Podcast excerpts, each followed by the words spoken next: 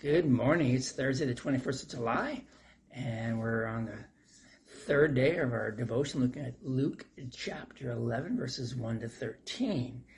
And we're talking about the, looking at, at Luke's version of the Lord's Prayer. And, and the good news is that Jesus was glad to answer the questions of those who, who were around him at the time, as well as yours and mine and our requests. And he, did three things for them. He gave them a pattern for prayer, which we talked about yesterday. He gave them a promise for prayer and a partner in prayer. Well, today we're going to talk about number two, the promise. Jesus says, ask and it will be given to you. Seek and you will find. Knock and the door will be opened to you.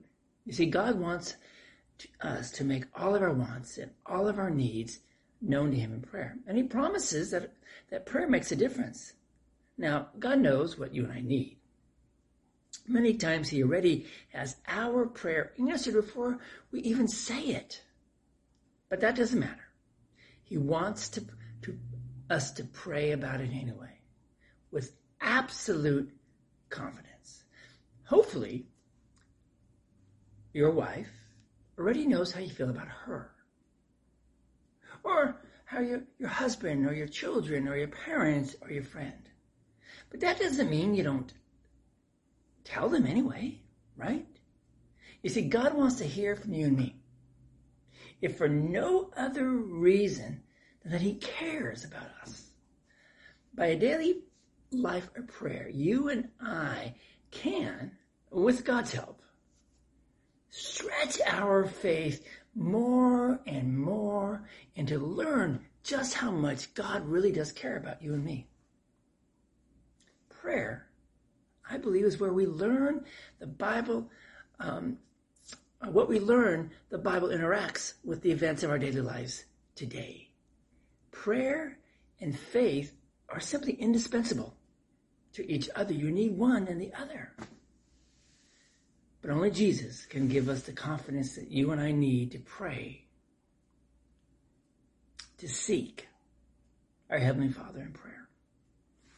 The book of Hebrews, chapter 10, says this in verses 19 and 22. Let me read it to you. It says, Since we have confidence to enter the most holy place by the blood of Jesus, by a new and living way opened for us through the curtain, that is the body.